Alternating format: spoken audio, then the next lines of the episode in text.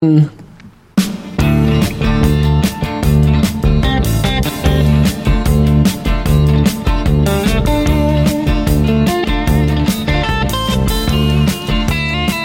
welcome once again. It's always our pleasure to bring you in to our world, the mysterious world of swing thoughts, along with Coach Tim O'Connor, golf coach, spiritual leader. I forgot. No, I'm spiritual. I'm golf spiritual leader. He's a mental performance guru. I'm, I'm stuck on mystery. The mystery of The swing mystery, our world, our mysterious world, where we embody your thoughts and feelings about this ridiculous game. Uh, this is episode 231, and we're proud to be sponsored by TaylorMade Golf. In fact, we're going to be talking to a, another expert, the product line manager from TaylorMade Golf, in a moment or two. Very exciting. I'm going to get all nerdy about equipment. Uh, but of course, uh, if you're watching uh, Tim's uh, YouTube channel, you'll see that he is once again resplendent in the beautiful Oscar Bravo polo, which is beautiful. It is. It is, and it's it's lovely. I think it's I think it's blue. Yeah, I think it's blue too. yeah. I, now, Speaking of mysterious, why why do we think it's blue? Because we're both color challenged. yes. Um, here's the thing. I am not wearing it. Uh, David Caux, who's our sponsor at Oscar, who is OscarBravo.com. I, because I just finished the Humble and Fred show and I didn't have time to jet up there. But tell, I want to just want to shout out to these. I've, I finally got a chance to wear them and I, uh, I washed them. Remember we had this discussion about washing them? I was a little bit nervous. So what I did, Tim, is I washed them on delicate. I washed them on delicate. Hang on, dog's about to start barking. So I, I'm just put a pin in that for a second. I'm babysitting my daughter's dog, and you're about to is this hear. the- Is this the dog that's on the cover of the book? Yeah, yeah. This dog's got its own book. So you're about to hear my dog bark, but you're going to hear the. Here he goes. Wait, there's my dog. And you're going to hear the aggravating sounds of a small dog barking. And it's unbelievable. There she and she cries and barks. Okay. See, So that's why I have a big dog. They don't have that aggravating little No. dog yap. it's unbelievable. Hold on a second. Well, well, well, well. So Humble is- it's fine. It's fine. It's fine. Hear, hear that? Hear that? shout? Hear that? Hey, the worst. Here's the thing. This is how real this show is. The that's, the sound of a dog with 300. You'll love this, uh, James. That dog has 300,000 Instagram followers. Yeah, I know. You're like, why? the TaylorMade guy just went, why aren't we sponsoring that dog? My hey, my my dog's got more followers than me. I know that much, but three hundred thousand, that's extreme. Okay, Tim, don't panic. Everyone's enjoying this part. Just, just relax. Anyway, so, um, I, I, I was worried about these. These shirts are not. They're very bespoke. Look at Tim's shirt. It's just amazing. I was worried when I washed it that I was going to wreck it. Like I thought seriously of uh, getting it dry cleaned. Have you watched one yet? Yeah, I've watched them a bunch of times. So Like, here's this is trauma from your former life. So when here- you yeah. had women in your house. I used to have women do stuff like this. I've been doing it myself. And so the trauma was I thought that collar, if you look at that collar, so cool. I thought Yeah. the collar wouldn't come back to like to, to square or whatever, to, to, to be nice. But it worked. They work out perfectly because Tim, it's so well made. Exactly. Yes. Made in Italy with the finest fabrics. Exactly. And while you're quieting your dogs, a little shout out to David Caux, who is one of the key guys behind Oscar, who is Oscar Bravo. Uh, I played in the weekend in the early bird tournament with uh, Mr. Caux, and he happened to win the B flight. That's for the two index and up. And he was resplendent in this shirt. And uh, he not only looked awesome, but uh, he played awesome. And that's what these shirts do for you. So, yeah, Mr. Caux was full value for, for looking good in his Oscar Bravo shirt on the weekend, and he played great too. Yeah, we're gonna. I was gonna get to. We're gonna get to the earlier bird and how you did, because I would tell you, you look great in that shirt, Tim. You know, it's it's hard not to. And if you're looking for uh, more information about it, go to who is OscarBravo.com. And I'm going to tell you that you. We've said this for a few weeks now. There's only 100 of each design made, so you will be one of the few people at your course that has it, and uh, and you shouldn't be afraid of it. Okay, that's all I'm going to say. Don't be Don't be afraid of it. Uh, okay, the dog is quieting down. Yeah, it's a long story, James. But My uh, daughter started an Instagram account about four years ago with this dog, and it's not just the dog. Like most people, oh, here's a picture of my dog. Anyway, and now the dog has a book and uh, maybe soon to be a movie. I don't know. But anyway. Speaking of bespoke, that dog looked great in various outfits. Oh yeah. Um, let's. T- you know, we don't often get into gear, but when we do, we like to get the guy that knows the gear on the show. Uh, this isn't his first time, and he does a good job. He is the product line manager, as I mentioned, of uh, TaylorMade Golf. And uh, we always uh, like catching up with our buddy James Dees. James, how are you, my friend? Jamey Dees. Hey, doing well. Doing and happy happy to Yes, join this. sorry for all the commotion, James, but this is a real show. It's You know, real. It's this live. isn't some slick production. It's all about swing thoughts. You got to block all this stuff out, right? You got to be able to. You got to be able to focus. Go. He gets Bring it. You Yeah. got to be able to focus. Yeah, I, it's um, the mysteriousness of swing thoughts. The mystery that is swing thoughts. You know, there was an email exchange um, going back and forth between the three of us. Did you see what I wrote you about my? Uh, you said. James says, uh, "Is there anything I should know? Any trick questions?" I said, "Only one question. Why am I hitting this driver so far?" That's it is a mystery. That's that's part of the mystery, isn't it? I will tell you the truth. Let me be let me be completely honest. I loved my stealth last year and and the three wood so much. And I went away this winter and I used it for two months and I was just hitting it so good. Even though I knew the new stuff was coming, I was so like, I'm not sure I want to give up the new, the, my driver. I love it so much. And then I hadn't, because the weather was so shit, I hadn't had a chance to hit the stealth outside very much. But I've been playing with it now for a couple weeks, and uh, dude, those commercials are true. I've hit so many what I thought were slightly off center hits that just went. So maybe you can start with that. Is what? Yeah, that's that. That's probably the biggest thing. That that's the biggest change that we've seen year over year. If there is any, if there was any drawback or or any detriment to last year's product, and last year we have to remember it was a brand new, brand new creation, right? Putting carbon in the face. You've seen carbon all over. Uh, all over in the crowns and the soles and, and in various parts of a club, but never in the face because of a collision application. Um, so obviously you're going to see as time goes on, you're going to see that construction get refined and get better uh, as we've as we've gone out of you know 20 plus years of titanium. Uh, and so we've been able to change sort of the, the layers. There are 60 layers of carbon in that face and be able to change some of the angles, how that product is layered, uh, just to be able to make it a little bit more effective where everyone hits it, which is all over the place. So make a bigger sweet spot, make it a little bit more forgiving. Uh, you've seen probably the, the ads on TV for forgiveness, and, and that's really what it's about is creating that better dispersion and a better distance all over the face. Um, and I've only had a chance to get out there in, in the real world, if, if you want to call it that once, and I found the same thing. It's just, it just feels like it's a little bit tighter in terms of dispersion. You get away with a little bit more.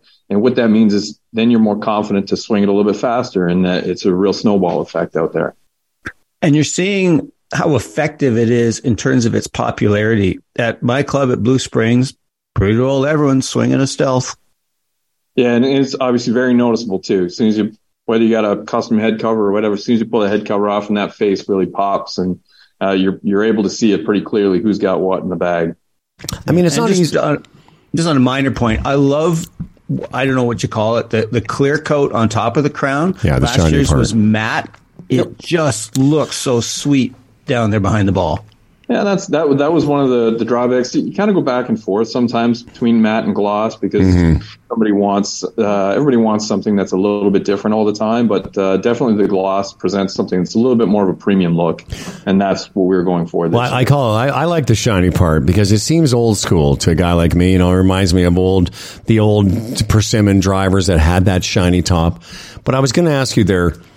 It's got to be difficult, and I've had this conversation, and maybe you have too, Timmy with golfers. Year after year, manufacturers trying to make drivers and clubs better. And the public is like, okay, well, what, what is different? And, you know, I think that was one of the challenges with the Stealth 2 is because the Stealth 1 was so good. And now that I've had a couple of weeks of, I've hit a lot of golf balls with it.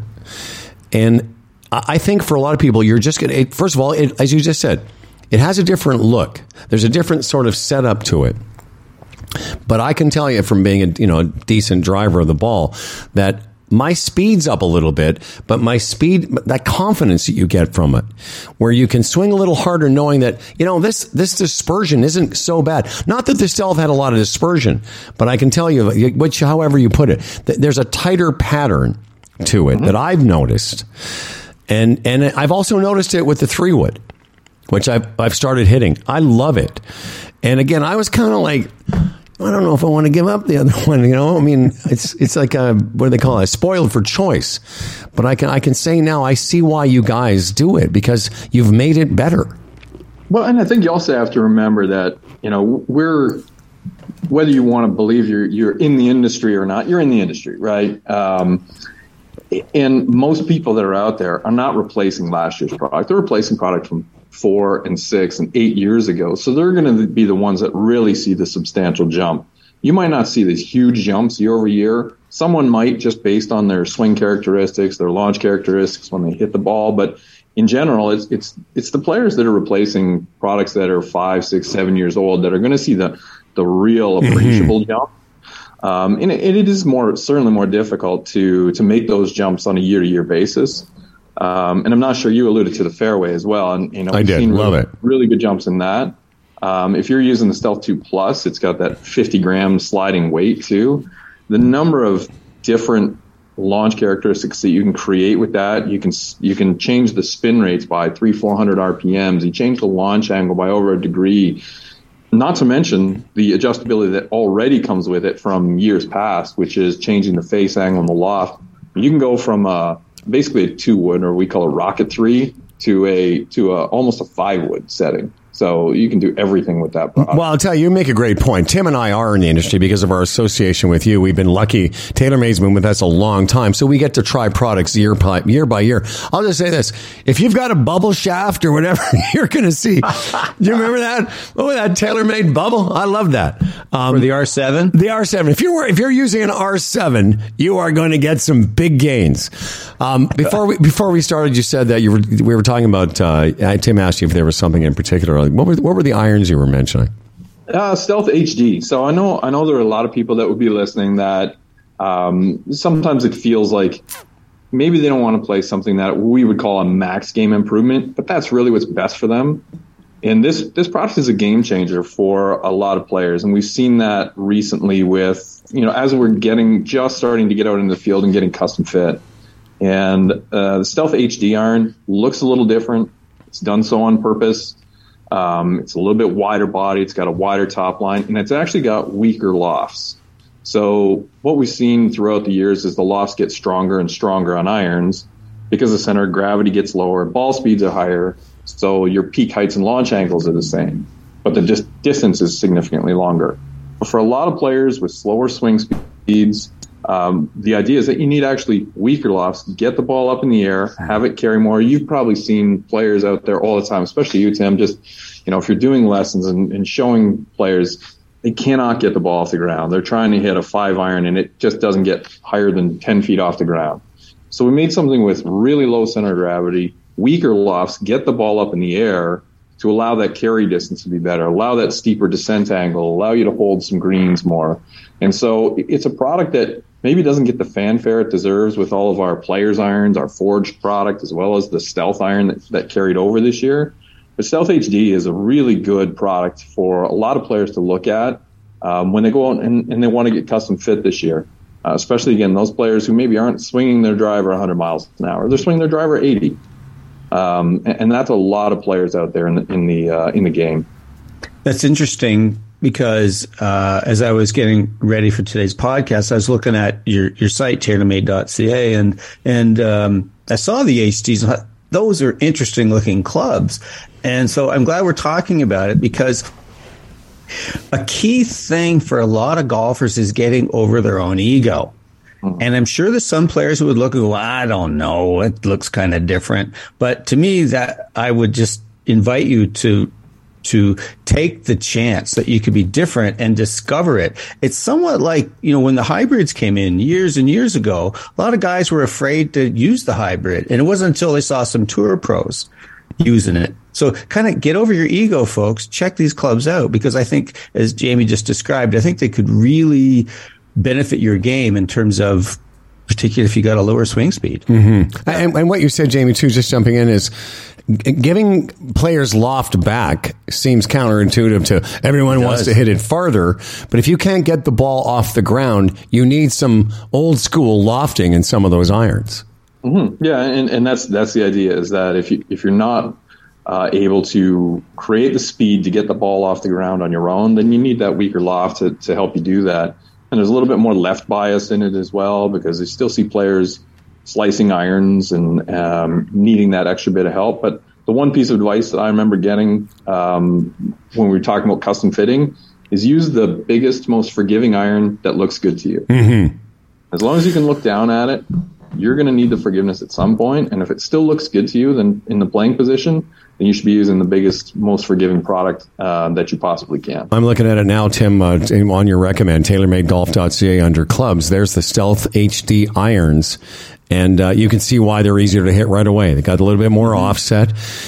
Um, and, and if you're looking down, sole. bigger, thicker sole, it's gonna and, and and the profile of it, it's pretty cool. Set, you know, Remember back in the early 70s, before you were born, Jamey, when old Tim and I, the first set of clubs that came up that were, you know, whatever that was, weighted, perimeter weighted clubs, um, they looked ridiculous.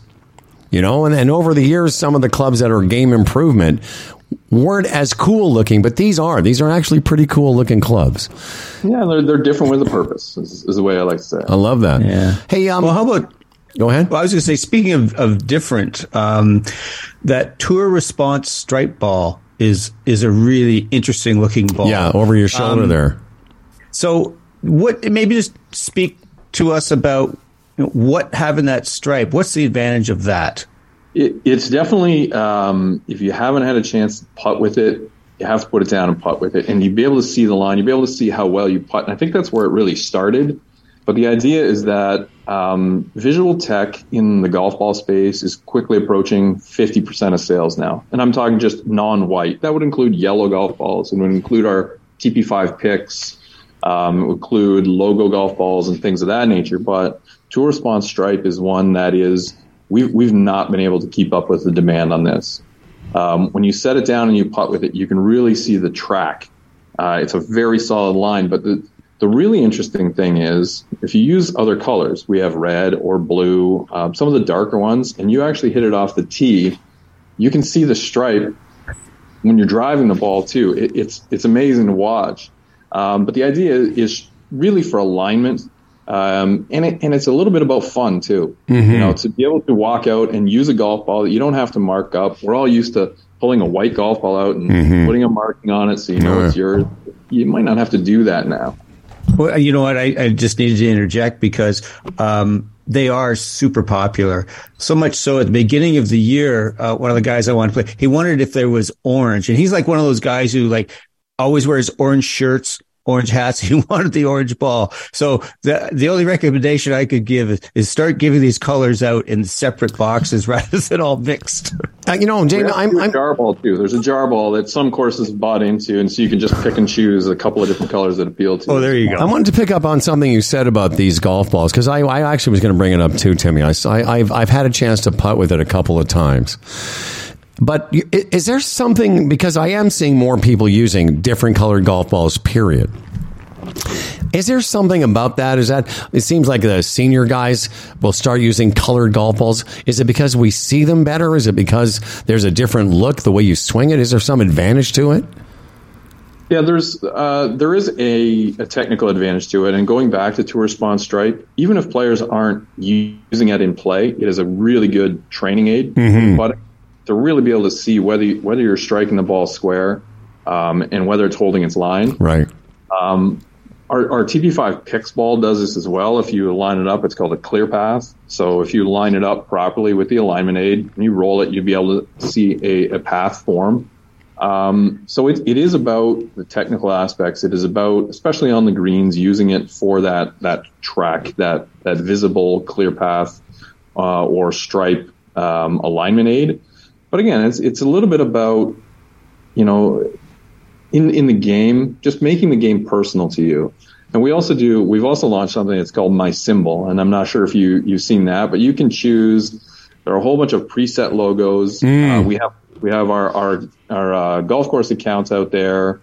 Um, partners like Golf Town have created their own, um, and you can actually instead of the number, you can change the color of the TaylorMade logo. Wow. You can put a little, you can put a taco or a, or a picture of a dog.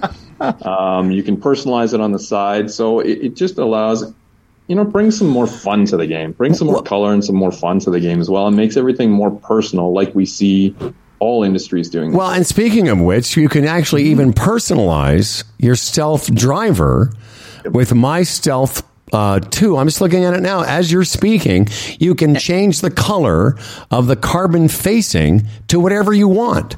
That's ridiculous. And the as well. The My Spider GTX. You can customize that. That's some really cool stuff you're doing there.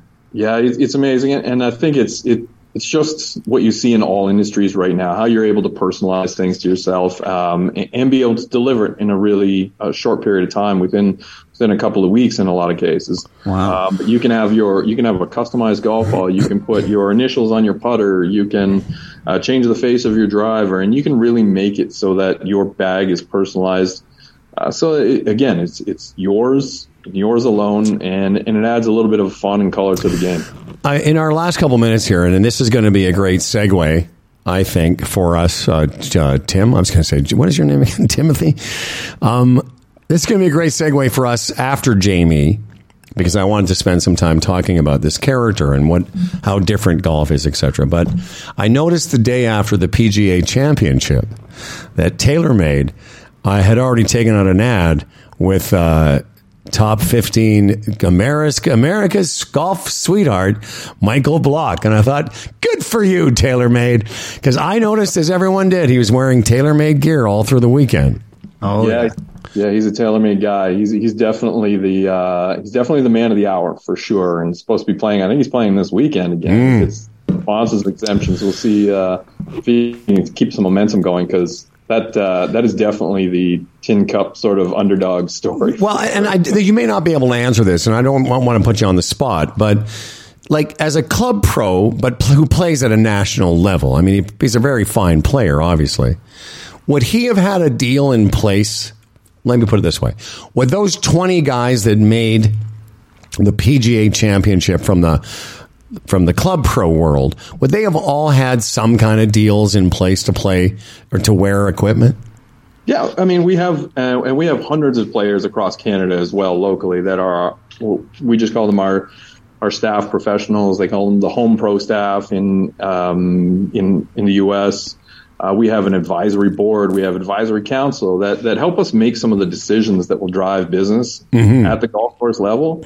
Um, so yeah, we have a lot of those staff professionals that that really do the day to day job of helping us drive sales at that level. Sure, uh, and, and, being ambassadors for us, you know, at the courses that you all uh, that that you all play, of course but he, he definitely would have had a deal in place, and he's he's been a staffer of ours for a while. Uh, so long, in fact, that he was using some some pretty archaic irons.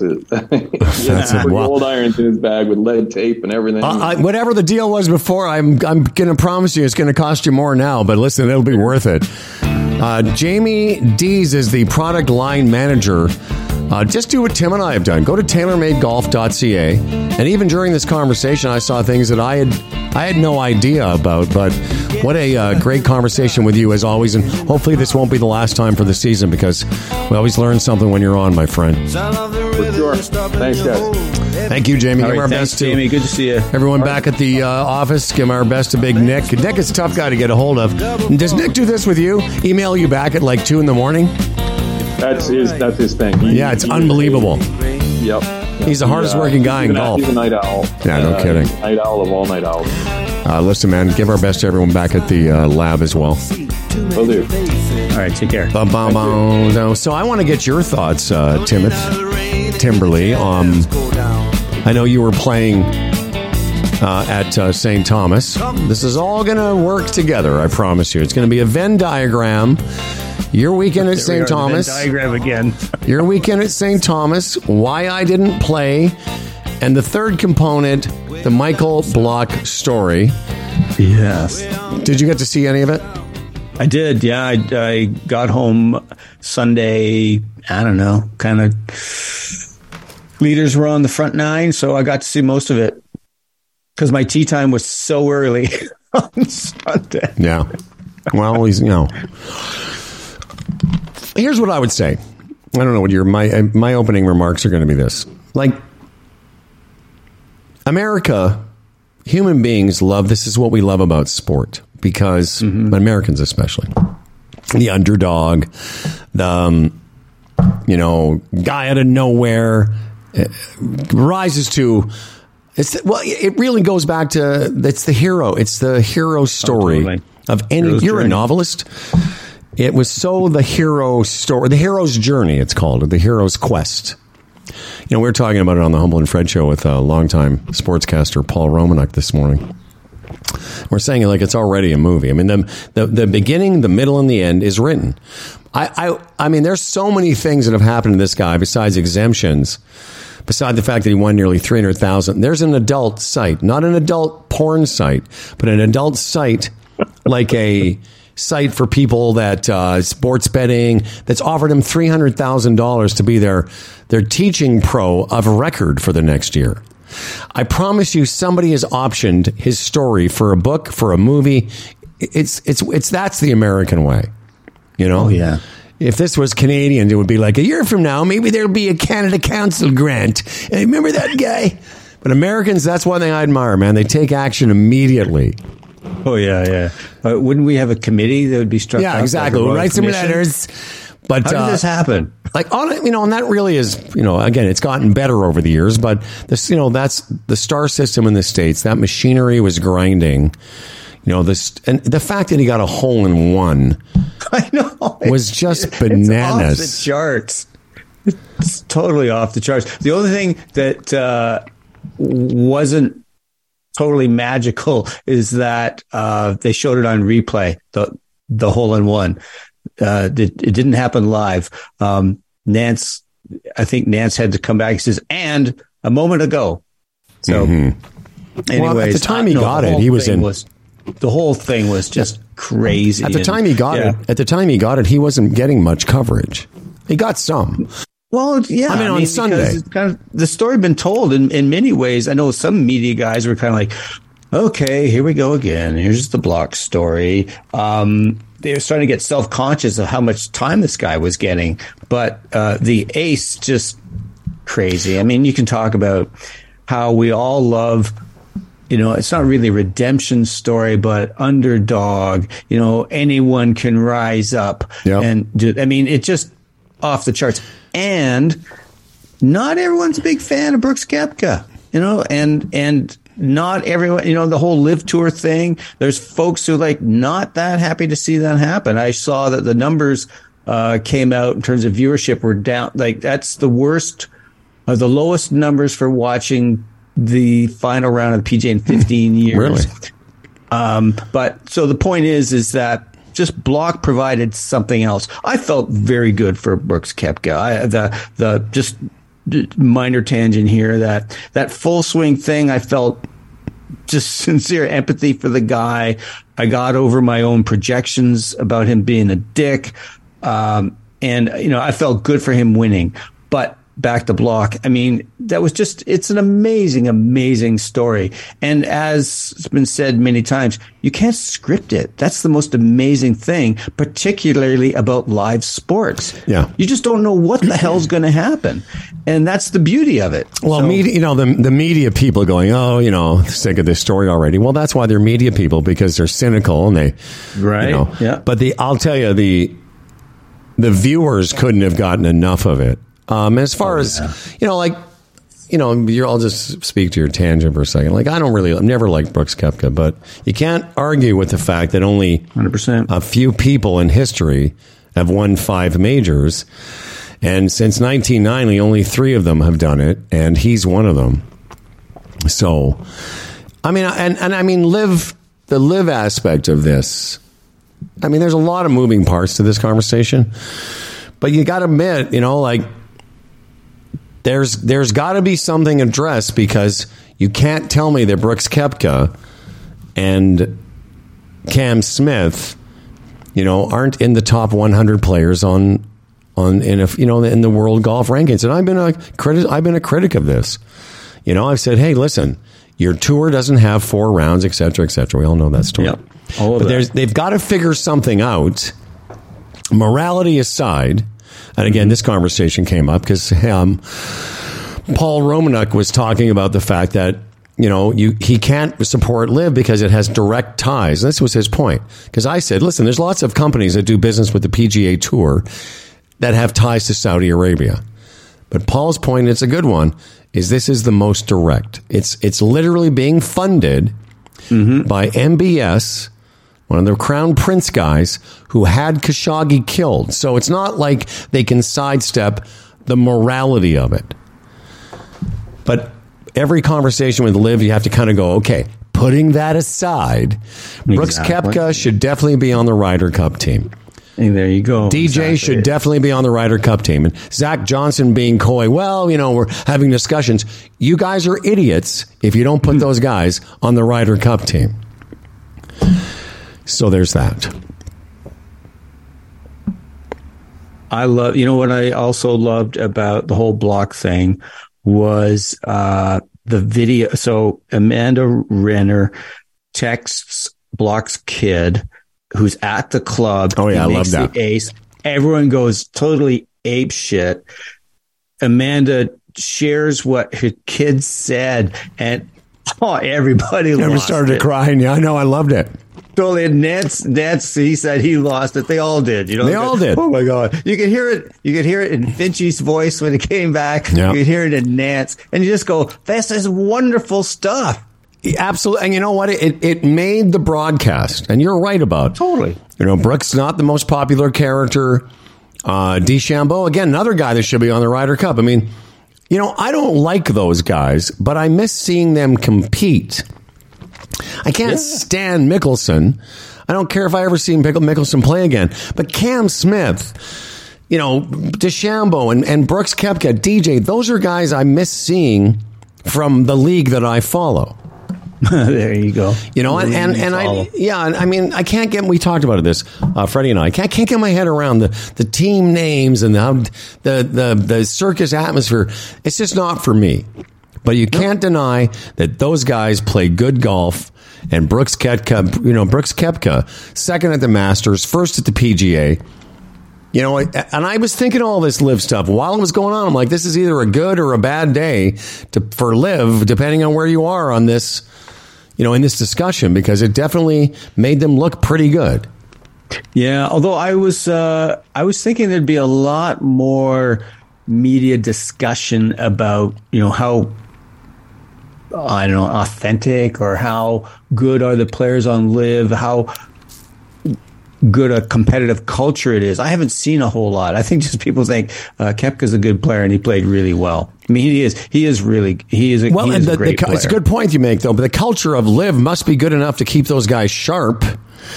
You know, because you didn't come out of uh, the, the one thing is they're not playing. They're only the, the knock against it was they're not playing against the John Rahms and the Scotty Schefflers and the Justin Thomases and the the other really good players, but they're playing against each other. Mm-hmm. And it must be good enough because Patrick Reed had a good Masters. Patrick Reed was in the top 25 at the PGA. There was a bunch of other guys from their tour that did pretty well. Um, you know, I mean, I'm an old guy. I just kind of wish it didn't happen because we all hate change and disruption, but. Yeah, yep, we do. Well, the interesting thing, too, is um, was a key part of the reason Koepka went to LIV because essentially thought his career was over. Yeah. I mean, his right knee was just so badly injured. He couldn't, you know, you've probably read the stuff. He couldn't load into his, you know, into his trail knee, which you have to do to make a, a, you know a sound golf swing. You got to take your weight somewhere so you can take it forward, and he couldn't do that. And I has, a, have a sense that you know, kind of like Poulter, he went, mm, you know, best days are behind me. Mm-hmm. So well, let's let's let's grab the dough. So don't know. Of course, we, we may never know the answer to that one, but um, I've always wondered, you know, what happens when one of those LIV guys goes, uh, Mr. Monahan, um, I think I made a mistake. Can I come well, back? Yeah, we've talked about that. I mean, I don't know that they're going to be allowed back. Um, uh, like you, know, you have to sit out in the hall perpetually forever. Well, I don't know. And well, part of the problem too, and there's a legal aspect to this. There's a class yes. action lawsuit. There's a whole bunch of, like I said, there's a lot of moving parts to this conversation and maybe you know I, I don't have all the I know I'm certainly not qualified. I just have, I just have opinions around some facts. I don't have all the facts. I know that the guys on the PGA Tour don't seem to have any animus or any animosity toward DJ. Um, I don't know what their vibe is with Brooks Koepka. You know, you can't deny that when he's healthy, which he is this year, you know, he played great golf. I watched the entire last round. He played great golf. But getting back to uh, Michael Block for a second, here's a fun little fact for you. So, Michael Block uh, versus golf's best players. This is from Golf Digest. Beats Rahm by six, Schauffele by one, Max Homa by eight, Matt Fitzpatrick, the U.S. Open uh, winner, by five, Spieth by four, Finau by 14 and on Dustin by eight. But I will tell you this, young fella. He's playing in the Colonial. He got a sponsor's exemption to this yeah. week and the Canadian and Open. the Canadian Open.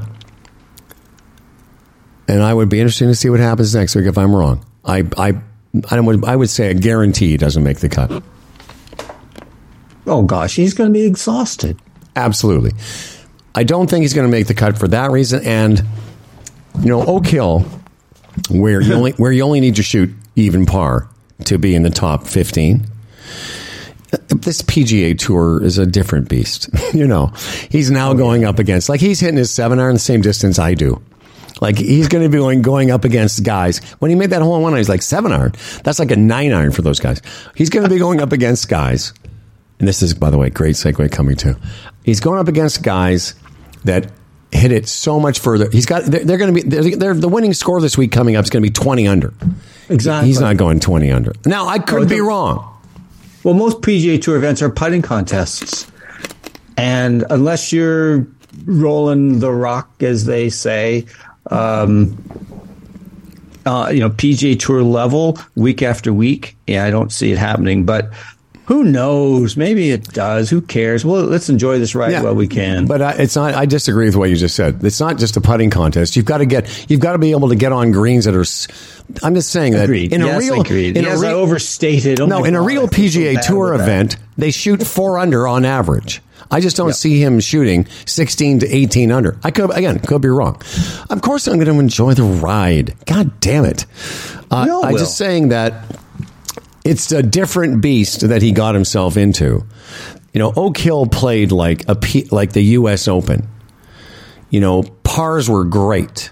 But you go to play Colonial, you know, you shoot two rounds of 70, you know, you're going to be missed a cut by home. six. So here's the segue to, to your tournament this weekend. So you played St. Thomas. where We've talked about it for years. I've been, I don't know how many years I played the tournament, probably 15, 18 years. And um, you sent me a note when the draw came out, you said, Why aren't you playing? And I said, Well, I made the decision not to play. First, let's talk about how you played, and then I'll tell you after, foreshadowing, why I did not play. All right. Um, I played um, I played pretty well. I was very pleased with my ball striking.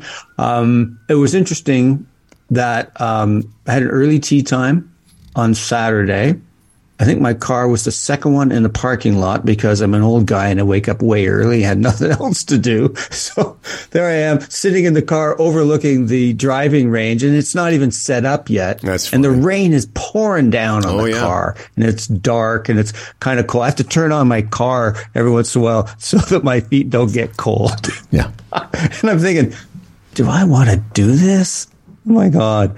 And uh, but then as you know, the, the rain finally stopped. But um, anyways, um, ball striking was was pretty good, and I started off really well, and then on my uh, third hole, the twelfth, hit a shank, 12th is the, uh, hang on. So 10. par five, par five back towards the clubhouse. Right. Yes, yes. Good little par five. Dog leg right. Crazy green. Oh yeah, yeah, yeah. So, anyways, uh, the the shank was kind of like sent a little bolt of electricity through uh, through my body, and uh, made double there.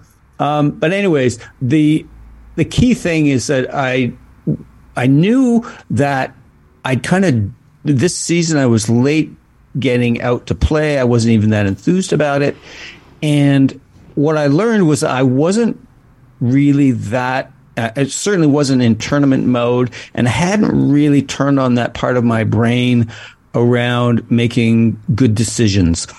And you know, as we were talking earlier, to stay kind of on point, assessments. And I made some just really stupid decisions. And uh, the stupidest decision Yes, walk me through it. I, I'm curious. I want Was to come on- back. Yeah, I want to come back in a second, but ask you like what that meant about turning on your golf brain. But go ahead. What was your What was your stupidest decision? So, uh, lovely number 15, one of the toughest, Toughest holes I've ever played. Ever play, absolutely. So, you got a creek going down the entire right side. Uh, you have uh, you have to cross over a lateral creek twice. Yeah, you crossed over twice, including right in front of the green, which is bananas. Exactly. So, you know, for me, 66 year old man, I call it a true four shotter. But, anyways, um, hit a pretty good drive. And then uh, I had a hybrid that I could, I think I had about 160 to carry the first creek. So, then, nah, hybrid, no problem. Well, uh, kind of hit this squirrely shot that landed short of the creek, but it looked like it went in the hazard. So I get there and I'm relieved amazingly that the ball hasn't gone in the hazard. It's kind of on the bank and it's long in, in kind of this longish grass. But I think that, you know, I can chase this out of here with a 54 degree wedge. Well, I I topped it into the creek and it's like, oh my God, okay. And, and, and so this is when sort of the chaos of tournament golf starts to happen, to ramp up. So I drop it again, dude. Yep. Drove that one straight into the water. And that's when I went, oh, wait a sec. I could have dropped this on the other side of the hazard. Right. the nice, you know, uniformly cut rough. Um, and it would have been just fine. So, anyways, I hit it up and ended up making a 10. I was going to say, what was the was the number double digit? Because I'm right now. I'm trying to think. Is he on his fifth shot still at the? Uh, and you're still. By the way, folks, so, where yeah, he, where I- this was isn't even. It's hundreds of yards from the green. Oh, totally, totally. but anyways, what I'm really so that was a, a, the the the you know the AFGO another fucking growth opportunity was oh pause and make good decisions. The other good learning piece I thought was that. I didn't do that thing that I see players do all the time. You know, when they get on the green and you see them look back and they start going one, two, three. I didn't do that because I didn't want to know what my putt was. My my Right, about right, right. twenty five foot putt was for. Um, so, anyways, knocked it in the finally two putted. And, and I walked off the green and going, guys, I'm going to need some help with the math here. Guys, I'm going to meet us. Does anyone have an abacus that I can borrow? Yeah, exactly, or a slide rule or something. Anyways, we thought it was an 11, but we weren't sure. Um, so we we'll take it up with the scoring committee. And uh, anyways, it turned out to be a 10.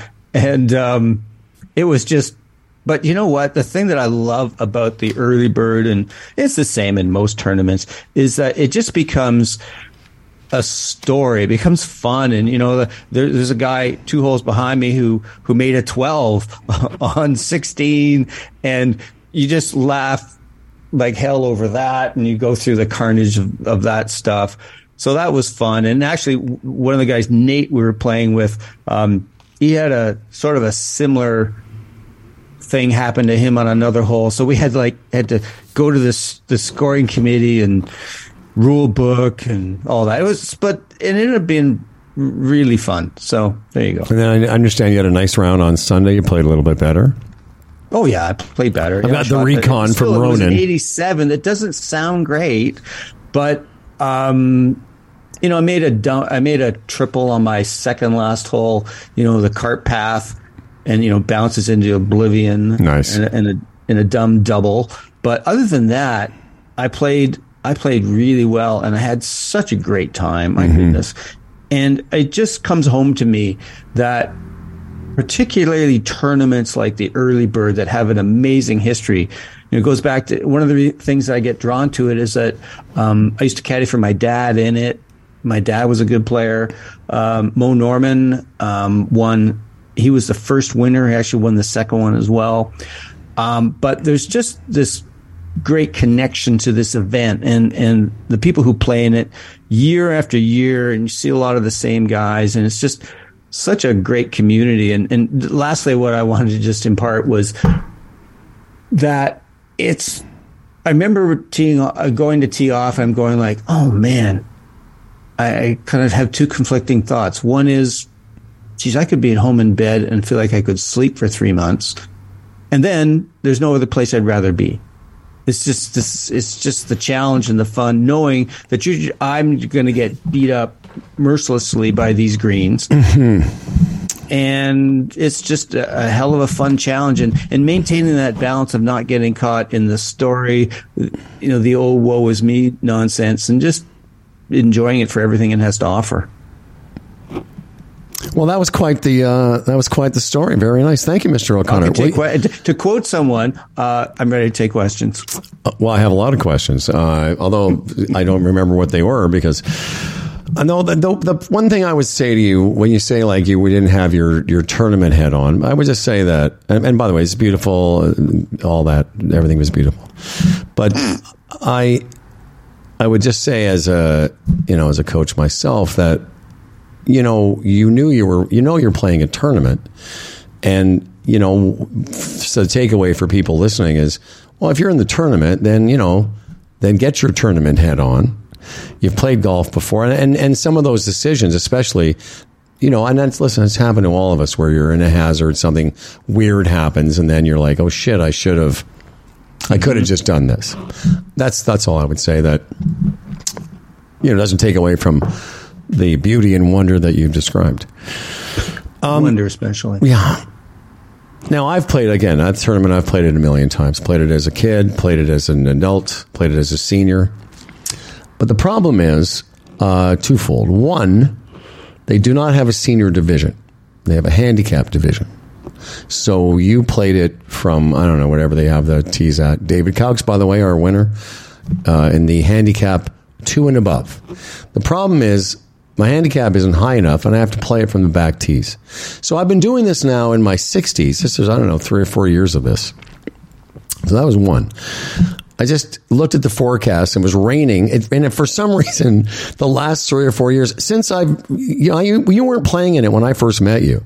You've only, like the last couple of years you've played in it. But eight years ago, I don't, I don't remember seeing you around there. I just know that the last few years that we've played in it together, it's rained that Saturday. I, I started dating Rachel in 2017. She came with me in 2018 it rained and it was like six degrees. So yep. I've had a bunch of uh, they canceled the second round. The final round. Well, a, a lot of yeah, a lot of guys, a lot of guys bailed in the second round. So yep. my point is, I've had four or five years in a row of it being again. They tee us off the young the the the guys under two, starting at eight o'clock in the morning, seven o'clock in the morning, and I was going to be off at eight fifteen. When I looked at the forecast, raining and feels like eleven, and I'm like, That was number one. Number two, Fitzsimmons pulled out because of his wrist. So I was going to be there. I was going to be there by because the whole weekend was usually me and Charlie Friday, Saturday, and Sunday. We stay together at this whole kind of thing planned, and uh, he wasn't going to be there. So I looked. I'm like, okay, so I'm going to be at an Airbnb by myself on Saturday night. Like, what is the point? But the main reason was my daughter was in a uh, sketch show in a, at a theater in Toronto. Oh, So I'm thinking all these things, and I thought that I could come see their their performance on the Thursday before I went to the early bird on Friday because Charlie and I were going to go there Friday and do a thing and, and play a practice round. And then I found out that I was wrong and the performance was on Friday night. So, given all I've told you, I'm like, you know what? Golf's important to me, but if I miss this, I'm going to feel like shit because I just thought, you know, it's not worth it given all of that. Yes, if the forecast had been better. no, it's terrible. If the weather had been better, We're back to mystery. Um, but I, I ended up uh, Thursday night going out with my family because my it was my ex wife's birthday. Friday night we all went out again prior to this performance for dinner. Then Saturday, because I didn't go there, I spent the day with the two of my kids, who my other daughter, my older daughter, came to visit. So three days of my life was spent with my family and not didn't golf those days, didn't go to the St. Thomas. You know, no mystery now as to why it was a great decision yeah, I, I miss going to that. It's again, it's been a part of my golfing life for a long time. But I can tell you right now, if I don't get my handicap up over two, I don't know that I'll go back. I just No, can't. I- I, I- can't play it. it from. mean- it's no fun for me. It's sixty nine hundred yards. Plus, the weather makes it seven thousand yards. You know. Oh yeah. Well, we were sitting on the patio Sunday at around one o'clock, and we're watching these guys go off in the, uh, I guess the, uh, A flight, and oh my goodness, they are just bombing it. These, you know, a lot of them are university players and young amateurs, and there, there's oh, nobody Oh, yeah. with gray hair on that tee. I'll tell you, except No. for Jim Waite, the starter. That's right, Jimmy. You know, I said to my talking to my, my coach Yoda Paul, and I said, you know, if it's dry and the the fairways are bouncing, I, I, I can still get it around there. I've done it. I've gone there and played with Charlie, and I can shoot, you know, a number. I can shoot in the seventies there. But when it's wet and I've got four layers on, I just can't do it. I mean, I don't carry the ball far enough. I do miss the greens, though. I really love that golf course. But that's Oh, kind of why. like. And I saw Ronan on the range the other day. He's like, "Oh, we missed you." I said, "Yeah, well, it was one of the best decisions I've made this year not to go." Hey, I just want to ask you quickly. When you say sketch, it was a sketch troupe or Yeah, comedy, like a Second City type of thing. So is it improv? It was a show they improv and then wrote, like Second City, right? They improved it. Far out. Oh yeah, Spenny's uh, been doing that for a while, and it was at this cool theater downtown. You know, I don't know, maybe fifty people in the audience, and they so they they improv the show, and then they write it, and then they perform what they've written. It was multimedia. It was quite something. And I kept sitting So there. would she be uh, what we would refer to as an actor? yeah, she's an actor, sketch artist. She does all that stuff. Cool, but she's also a writer, isn't she? She does her real job is producing and directing little mini films and such. But so cool. I was sitting there in the theater next to my one kid and my ex-wife, and thinking, you know, this is this was good. This was a good idea. Yeah. Not in, you know, I'm not in St. Thomas, you know, at some, you know, roadhouse having, you know, fries and gravy. Anyway, that's all. That's all I have to say about that, my friend. Um, we do have an announcement. I have an announcement for you. Tim doesn't know this. Uh, as we wrap up the story today, for eight years, we've been doing this podcast, and this is. I'm going to say I take the blame for this because I would have just assumed what I'm about to tell you was true, and it turned out it was not true. I would have assumed all this time that our podcast was available anywhere podcasts were available. And then I had a friend who uh, I met, good guy, and told him we were talking about the uh, podcast, and he said, "I'd like to listen to it." I said, "Well, it's available, you know, everywhere." And he said, "Well, it's not available on uh, on Spotify." And I was like, "Well, yeah, it Oh is." my! He said, uh, I said, no, it's not. I said, well, go check again. And I, anyway, as of this morning, a couple hours ago, we've done the, uh, we had our little production team at Humble and Fred Radio. We have done the taken the steps, and it will be on Spotify from now on. Not today. Well, actually, sure. By the time we release this podcast, it will be on Spotify. And our numbers will just skyrocket. They will skyrocket. Thank you. Skyrocket. It's in flight. yeah, so I thought you should know that that we're now a, we're going to be Starland Well, vocal that's band. cool. Well, good to know. It is good to know. It's a good thing to know. Yeah, I thought you'd be happy. I I, I am an islet of joy. Excellent. So that's the show. Thank to uh, thanks to uh, Jamey Dees from uh, TaylorMade and uh, who is OscarBravo.com. And congrats again to David Cowks Oh yeah, for winning the the B flight, wearing resplendent in this shirt that he was wearing this this lovely blue shirt. I'm sure there's a degree or a hue or something that one could describe yeah, it more exactly. It's beautiful. Uh, we're saying, by the way, David Cowks is the uh, gentleman from who is OscarBravo.com. That's why we're mentioning that. I'm not sure if we did Yes, before. there you go. Thank you Um, for tying that up. Well, I'm just I can't remember if we did, but yeah, he's a good player. His brother is uh, Scott Cowks, who is a very Renowned fine instructor. yeah, very fine golf teacher. One of very uh, one of the best I've ever actually had a chance to hit golf balls with. He's very very good. Um, and uh, a lot of people think so. He teaches a lot of people, and he also teaches a lot of people how to teach, Yeah, which oh, is not yeah, an easy thing to do. Absolutely. He's How, uh, how- accomplished young man. Have we talked about your gig? How was your gig? I can't remember if we did. Oh, um, Was it last week ago, or two? yeah, Okay, we did talk club, about Uh, we played a club in uh, in Guelph. We had there's three bands. We were the headliners. I Wow. guess. It went really, really well. We played a bunch of stuff. We played uh, a couple songs we'd never played before. Uh, we played uh, "New Rose" by the Damned, which is an amazing song. For those for for the legions of punk fans that listen to this podcast, they would go, "Wow, your band plays New Rose. You must be amazing." That's what I And was the other thinking. song that we played uh, for the first time is the amazing punk anthem "Holiday in Cambodia" Yes, by I'm the lovely named Dead Kennedys. Dead Kennedys were a CFNY staple band back in the day. Absolutely, too drunk to fornicate. Is that what you were? No, it's Oh, the name of the song. Okay. That's not. I can't keep up with you kids and all your fancy pantsy uh, music. all right. Well, that was Anyways, great. it was a great, it was a great gig, and actually, we're playing uh, this Saturday. We're on a bill with five other band, four other bands. So, yeah, we got a lot of gig coming up. So it's it's fun, fun times. I bet, man. Tell you, it's got to be so cool. Tim goes and you know, heart, his passion. Of course, there's the groupies. It's all there for him. There's the hat on backwards. Yeah, that's your signature move. Tim dot uh, what is your O'ConnorGolf.ca, and of course you can get uh, Tim's Substack there as well and uh, you can have a coaching session with the Timberman. Uh, as well, Humble and Fred Radio. Not only am I participating in that, but it is a the producer of this podcast.